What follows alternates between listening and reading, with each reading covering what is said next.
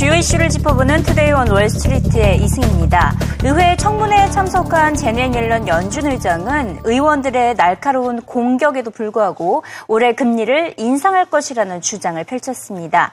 올해 금리를 올리지 않으면 인상 폭과 속도가 가파라질 수밖에 없기 때문에 올해 경기 침체 신호가 전해지지 않는 한 금리를 인상할 것이라고 재차 강조했습니다. 옐런 회장은 그리스와 중국 등 대외 악재보다는 미국 내부적으로 경제가 개선되고 있다는 점에 초점을 두며 고용이 크게 나아지고 있음을 재차 강조했습니다. Since my appearance before this committee in February, the economy has made further progress toward the Federal Reserve's objective of maximum employment. While inflation has continued to run below the level that the FOMC judges to be most consistent over the longer run with the Federal Reserve's statutory mandate to promote maximum employment and price stability. In the labor market, the unemployment rate now stands at 5.3%, slightly below its level at the end of last year and down more than four and a half percentage points from its 10% peak in late 2009.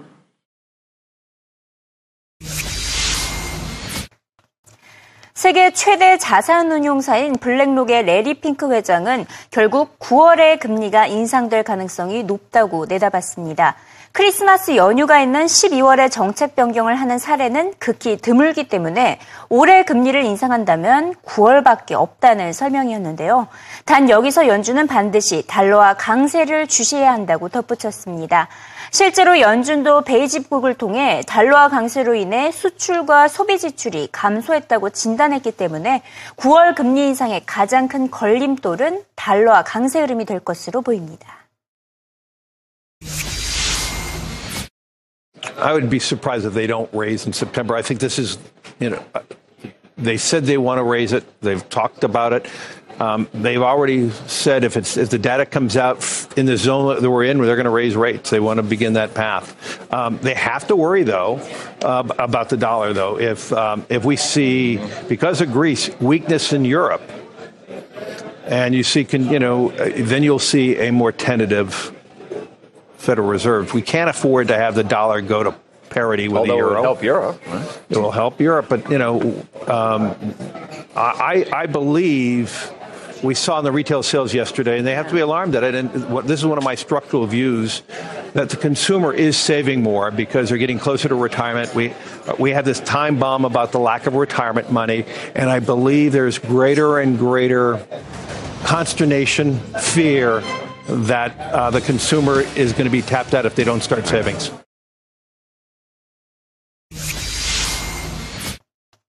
반면 채권왕이라고 불리고 있는 제프리 군드아르 전문가는 올해 금리가 아예 인상되지 못할 것이라는 매우 상반된 진단을 내놓았습니다.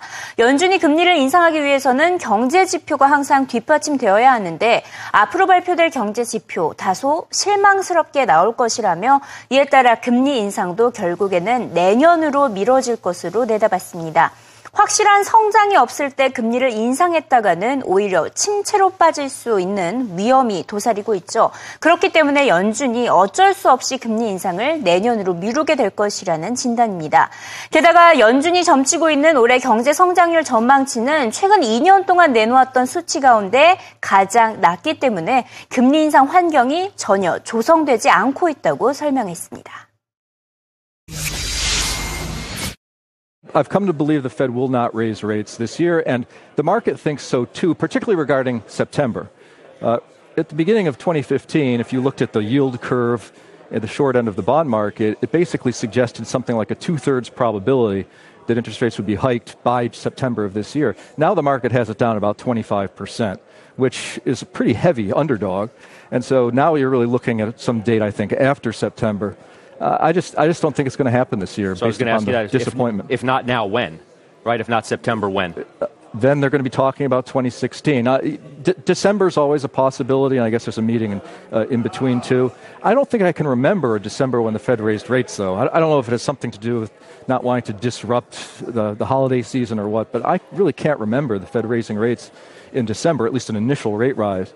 So I, I my base case is gonna, we're going to start talking about a 2016 liftoff, and it's once again it's going to be completely data dependent. One of the things I, I think is most interesting about the economy right now is the Fed's forecast for 2015 is the lowest it's been since they started predicting what 2015 would be, and the, the current prediction for GDP growth for this year 2015 is lower than the prediction ever was for 2013 or 14 and lower than was actually realized for 2013 or 2014. 앞서 만나봤던 레리 핑크 블랙록 회장은 중국 경제에 대한 진단도 덧붙였습니다. 뭐 일각에서는 정부의 조작과 개입이 지나치다고 지적하고 있지만 어제 발표된 7%라는 중국의 2분기 GDP 성장률이 일단은 안도감을 안겨줬다라고 진단을 했습니다. 하지만 여전히 대부분의 전문가들은 과연 이 7%를 유지할 수 있을지에 대한 의구심을 드러내고 있는데요. 중국의 부동산 침체가 좀처럼 해결되지 않아서 추가 경기 부양 부양 없이는 7% 유지하기 어려워 보입니다. 또 생산과 투자, 소비 지표 모두 둔화됐었는데 성장률이 7%를 유지했다는 것도 의심을 사고 있는데요. 이에 대해서 시티은행은 정부의 통계 조작이다라고 비난을 하며 실제로는 5% 내외일 것으로 진단했습니다. 그래도 레리 핑크는 낙관적으로 설명을 하고 있었습니다. 어, 중국에게 시간을 더 줄 필요가 있다고 강조를 한 것인데요. 중국 정부는 최근 수출 중심에서 내수 중심으로 경제적 구조를 아예 바꾸고 있기 때문에 최소 10년은 더 지켜봐야 한다고 설명했습니다. 제조업과 부동산 수치는 부진하지만 민간 소비가 증가하고 있다는 점은 고무적이라고 낙관했습니다. China's markets, whether you call them manipulated or they went up on their natural course, were, was up 158 percent. They were down 30 percent, and everybody got all concerned. Um, I think last night's numbers of the Chinese economy growing at 7 percent um, probably stabilized the psychology of China. It was one of the lowest quarters since 1990 in terms of growth. So growth is coming down. Um, two things the Chinese leadership, is, you know, is on a process of doing a 10-year plan. They're trying to transform its economy from an export-driven economy to a domestic and service-oriented economy. When you think about things like Disneyland, Disneyland in China is part of the service economy. So the service economy actually creates more jobs, but produces less GDP. I think this is all part of the whole plan, um, and you have to commend the leadership as they navigate this economy. They're trying to do it, as I said, in 10 years. It took our country and Europe 50 years to go from a export driven manufacturing economy to more of a service oriented economy. And this is very critical. Um, the big problem, one of the one, probably the most important number the, uh, that was released in China was consumption was up tremendously, private consumption. So you're actually seeing the consumers beginning to spend. One of the fundamental drags of China has been the consumer has been saving 40 to 50% of disposable income.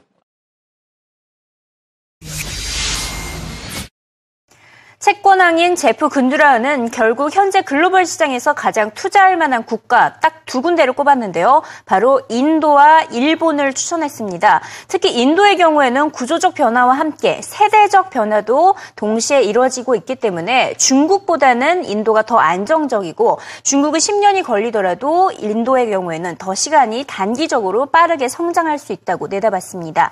이에 더해서 일본 역시 엔화 약세가 지속될 것으로 내다보며 달러 대비 200엔까지 예상을 했습니다. 일본 기업에 투자하면 가장 큰 수혜를 볼 수 있을 것이라고 추천했습니다. We're long the Indian stock market. We've been for quite a while. We're going to be long it for years. I don't know what's going to happen in the short term. Uh, it's largely unchanged year to date after a huge year last year. But the demographic argument is really strong in, in India, similar to what China was for the past generation. And now it's kind of the torch is being passed to India. And also, there's so much trouble with the legal system and cronyism and all that. Reforms can take place and make it incrementally better. And so I think it's a market that is probably a good one for the next generation. And so we're going to stay long for, for a long time. Is, is that your best opportunity outside the U.S.? I think it's the best one. I, we're also long Japan. Uh, and that's basically the devalu- devaluation trade. And the yen never goes up. I mean, it goes up on a daily basis, but the trend in the yen is just step functioning to a, a, a, lower valuation versus the dollar.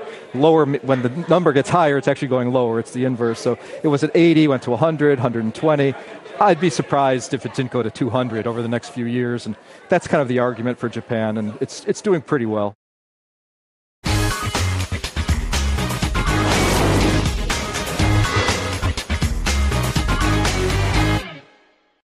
CNBC 헤드라인 시간입니다. 현재 그리스 상황은 어떻게 진행되고 있는지 가장 최근에 전해지는 소식부터 짚어보도록 하겠습니다.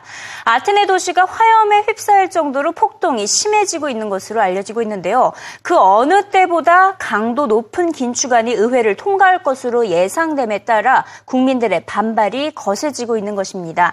이런 가운데 그리스 은행들은 여전히 영업이 중지된 상태입니다. 그리스 현지에서는 관광객들을 제외하고는 내부적으로 생활이 어려운 상태 상태인 것으로 알려지고 있습니다.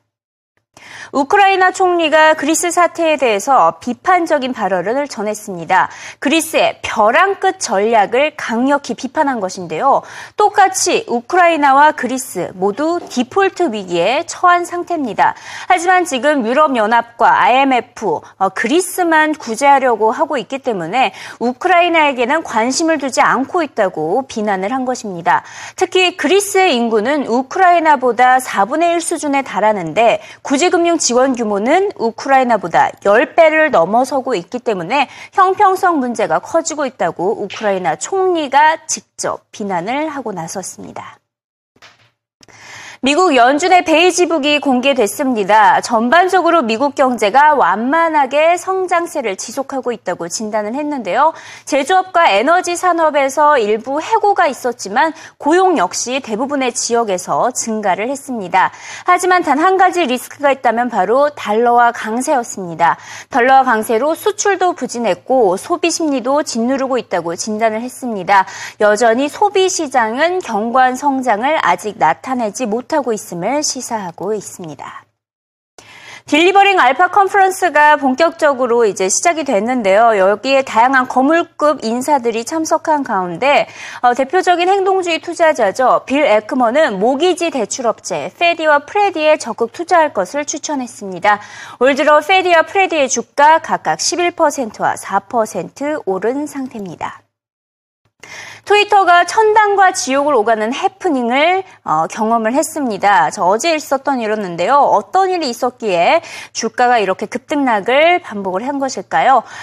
트위터가 310억 달러에 인수될 것이다라는 가짜 정보가 퍼졌기 때문입니다. 자, 이 같은 가짜 소식이 전해지면서 트위터의 주가 8% 넘게 폭등을 했다가 아, 블룸버그의 가짜 도메인을 통해 전해진 소식이라는 것이 파악되자 다시 주가가 급격히 떨어졌습니다. 미국 증권거래위원회는 이번 사건을 두고 주가 조작 가능성에 대해 조사를 할 것으로 보이고요. 트위터 측에서는 공식적으로 입장을 밝힌 것이 아직 어떠한 인수 제안도 이루어지지 않고 있음을 밝히고 있습니다. 마지막으로 디즈니 소식 살펴봅니다. 디즈니가 55억 달러 규모의 디즈니랜드를 중국 상하이에 오픈할 계획인데요. 내년 봄 개장을 앞두고 있습니다. 특히 스타워즈와 마블 유니버스도 들어설 예정이라 세계인들의 관심을 모으고 있습니다. 이와 관련해 바바이거 디즈니 CEO는 중국 경기 부진 전혀 우려되지 않는다며 상하이 디즈니랜드의 성공을 확신했습니다.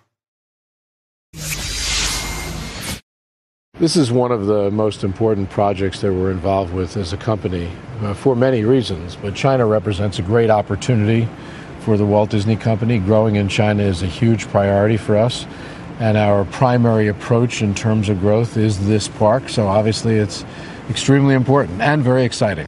We build things to last many years. Disneyland was built 60 years ago and has been through the ups and downs of the U.S. economy for six decades.